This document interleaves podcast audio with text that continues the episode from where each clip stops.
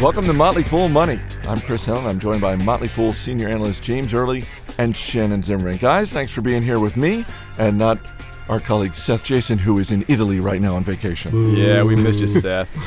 Coming up, we'll take a look at Google's dark side and eBay's free love. We'll look at whether it's a good time to invest in insurance companies, share a few stock ideas, and air a few beefs. But we begin with Mr. Market. Last week's optimism gave way to this week's worse than expected retail numbers. A reminder that investors may not want to pop the champagne just yet.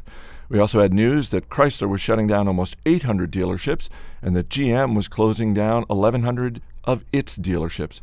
Shannon, what was the big story that caught your eye this week in terms of the market? Well, I actually think it is time to pop champagne. I mean, it, it seems rational uh, that the market responded at least today uh, and on Wednesday in the way that it did around real deal economic data. So we've kind of gotten addicted to news that wasn't as bad as we expected, and that's caused the market to be on this uh, you know, rush of irrational exuberance. So finally, that got checked, and the retail numbers came in uh, worse than expected. But if anybody was paying attention, uh, they knew that this was going to happen eventually. So uh, income has been declining for a while. Uh, people will remain concerned about their jobs, and so they're not spending. Well, that's a shock. That's a surprise. And so uh, the market got a dose of bad news, but that's actually good news because it's behaving more rationally. How long this will last, who knows? Now, when, when, bad news is good news and good news might be bad news, you could argue that we've got a lot of head faking going on here. Um, the analogy that I think of is from the movie The Princess Bride, which is sort of a medieval comedy movie where this guy sits down with another guy, uh, an adversary, with, with bo- both with glasses of wine or something, and he's like, wait a minute, should I drink this? You might have poisoned it. In which case, I should switch the drinks and drink yours. But maybe you, anticipating my switching, might have poisoned yours instead or maybe you knew that I would anticipate your anticipation.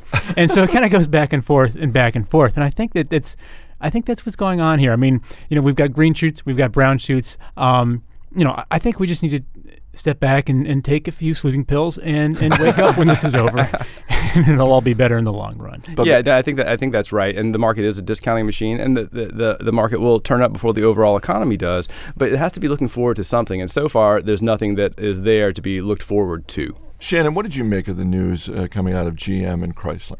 Uh, well, so uh, at the level of folks who lost their jobs and the communities that have those dealerships as a, a, part of their business infrastructure is very sad news. There's just no getting around that.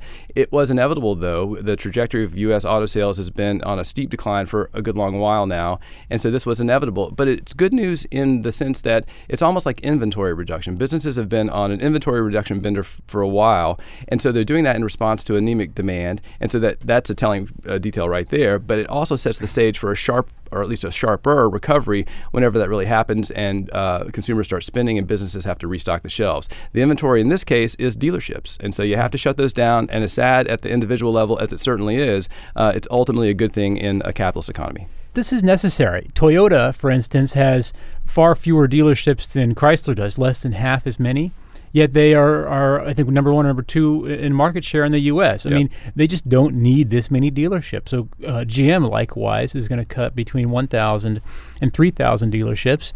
Um, I think that's great. I don't think it's time to invest. It's just best to sit back and watch this Viking funeral pyre burn, and then once the ashes have cleared, uh, we'll see what the auto industry looks like. Why, why do I have this sense that James is channeling Seth just a just a little bit? All right, late in the week, news that some of the major insurance companies will qualify for TARP money. Those names include Hartford, Prudential, and Allstate. But, James, we're also hearing reports that some of these companies may choose not to accept the money. What, what do you do with that if you're an investor? yeah, well, it's pretty funny because yeah, we, we were hearing now rumors that Prudential and Allstate are now refusing, not just saying they're refusing the TARP money, which is ironic, and that they applied for the TARP money. Uh, now they're going to say, "Hey, things have changed. Um, we maybe we don't like the conditions that, that were imposed." But there's an argument. There's a little bit of a, a straw man being set up here uh, to beat down and, and make them look good. You know, bottom line with the insurance companies, stay away. They're very exposed to the capital markets, as stable as they are as companies. Um, you know, their accounting is, is less cash based than, than banks. They're regulated by states and not by the federal government. So it's going to be harder to impose some sort of one size fits all solution here.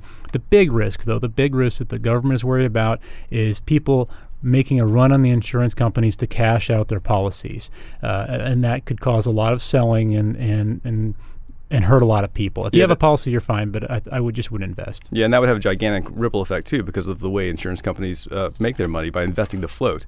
Uh, so th- we'll see what they do. You know, there is a lot of stagecraft that's gone on around all of this, uh, these TARP initiatives, and we'll see if they actually don't uh, take the money that they ask for. In some ways, it reminds me of the banks that say, "Oh, well, we we're going to pay that TARP money back just as soon as we possibly can," and then that's three, five, ten years on down on down the line, and we'll see if that actually happens too. There, there's a way in which they're sort of burnishing their reputations, burnishing uh, their appearance before shareholders, but the reality of it may be quite different. Well, rounding this out, uh, word this week that the Obama administration plans to use some of the bailout money repaid by large banks to provide capital for community banks.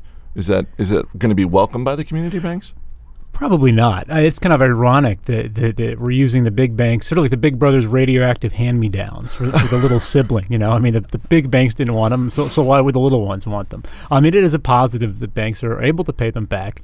Community banks, Right, because we're the ones getting paid. exactly, yeah, but not anymore. if they go right back out the door, community banks are are generally more conservative. They don't have all the securitization going on. However, their Achilles heel is they, they are a lot more exposed to local real estate markets. So some will need it. I think most won't. I think most will refuse it. Yeah, well, and, and I hope, of course, that the, the ones who need it actually uh, avail themselves of it. It almost reminds me of the, the political story where you had some governor saying, no, no, no. Uh, it has nothing to do with the fact that I have presidential aspirations, but I'm not going to accept the stimulus money because it's so it's so wasteful. And then the story trickles on and on and on. And except for a couple of cases, they oh took the money. You know, but no no Yeah. no shocker there.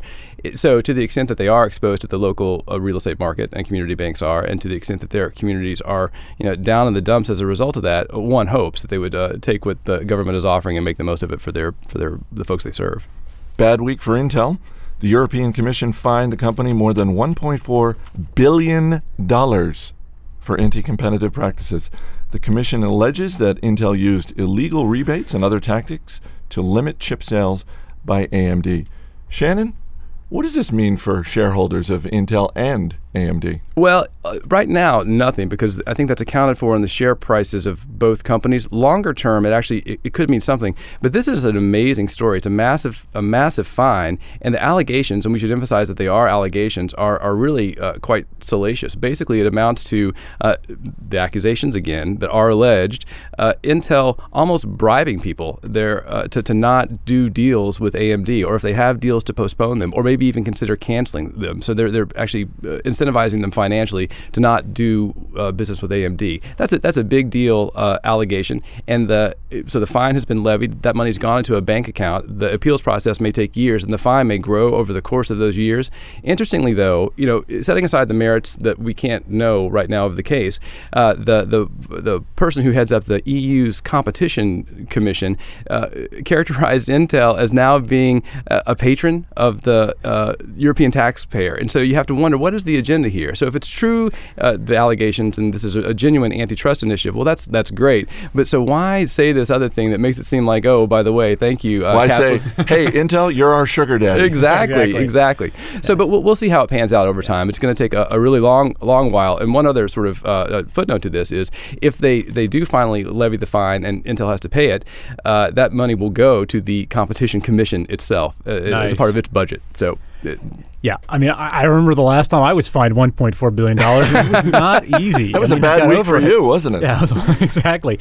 You know, it was actually 1.1 billion euros, and Intel just be better be glad that the exchange rate has fallen as it's such. I mean, Europeans do like patron saints, uh, and now they've got one more. Uh, just to put this in perspective, or this is- patron sugar daddy. Exactly. Uh, this is about a quarter of Intel's yearly net income, so it's it's it's it's not insignificant. I mean, Intel does have about seventy percent of the microprocessor market. They love monopolies. I mean, if you want to think of a wrestling analogy, Intel is sort of like the bad guy wrestler. I mean, the guy who can't win unless he cheats. Uh, arguably, arguably, um, you know, kind of kind of the Microsoft of microprocessors, and obviously they're great friends for good cause. Uh, you know. I don't think this is going to be a major dent to Intel's operations going forward. I think that's the bottom line. It's just it's just such a dominant business. Well, so that, but that's an interesting point because if this really, uh, if these allegations turn out to be true and sort of part and parcel of Intel's business practices, and depending on the body that is interpreting the practice, it's legal or not, it could uh, hamper their uh, work overseas to grow their market share. yeah, I would actually like that. Yeah, Yeah. If, if that happened. It just just as an aside, as you said, Shannon, the fine is going to go into an account. That's right. For you know maybe years.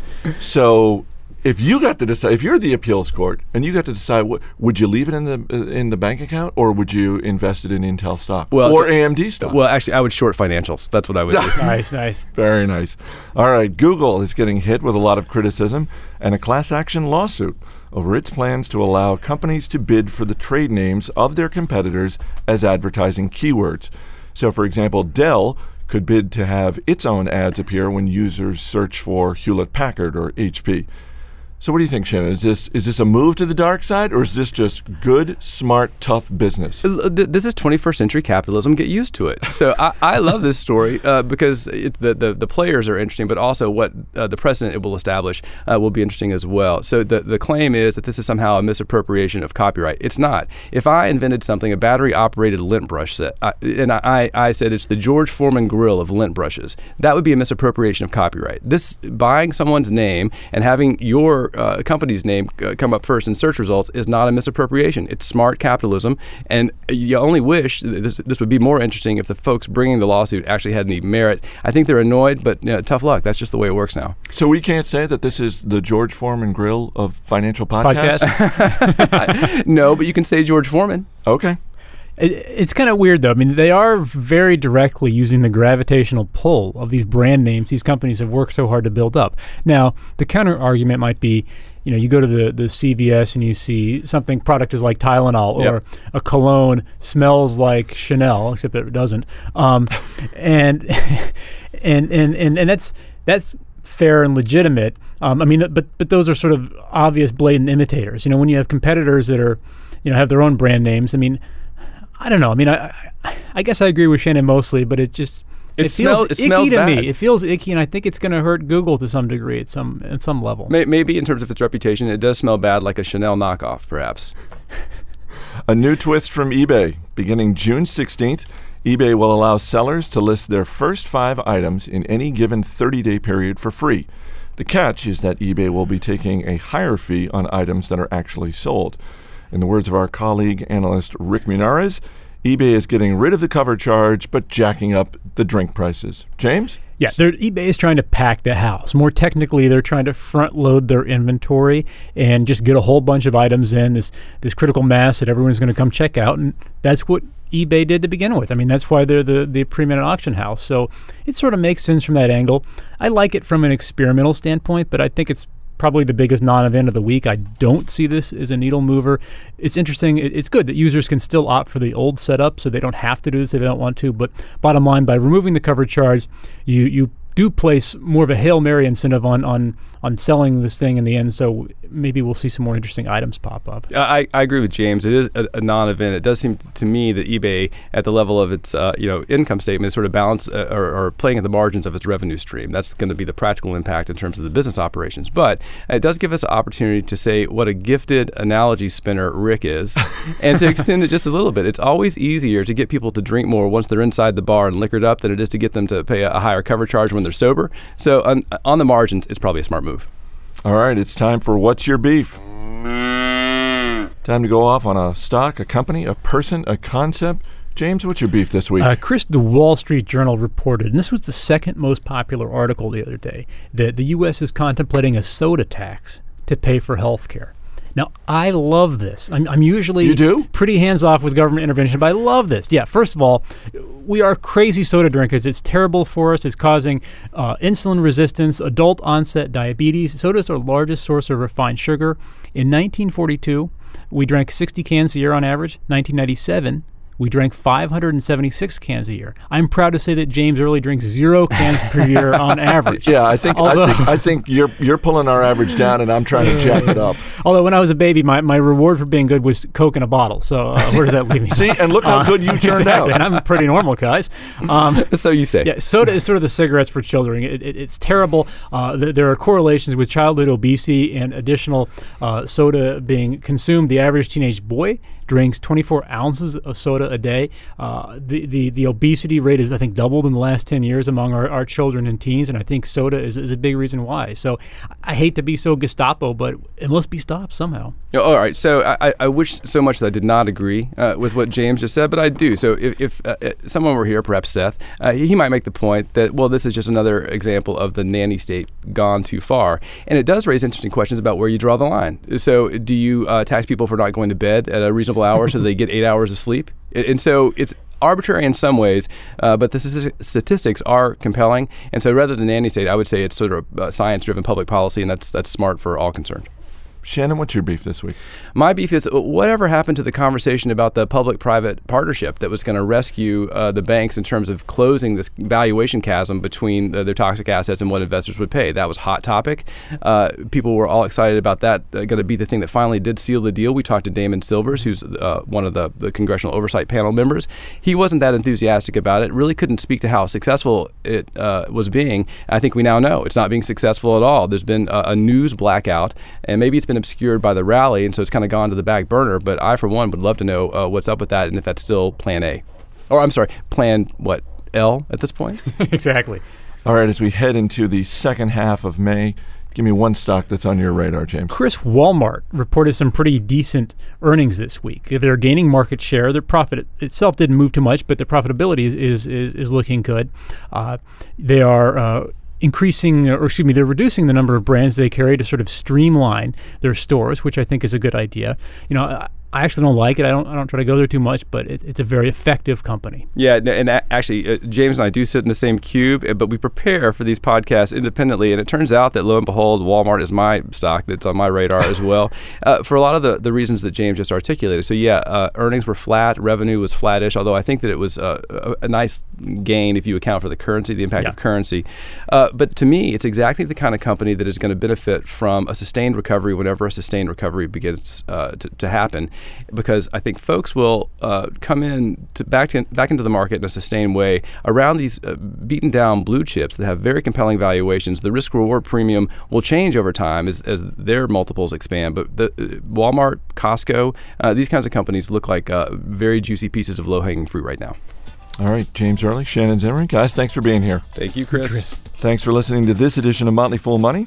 As always, people on this program may have interest in the stocks they talk about. Don't buy or sell stocks based solely on what you hear. Do your homework and make your own decisions. And remember, the conversation continues 24 7 at fool.com. I'm Chris Hill, and we'll see you next time.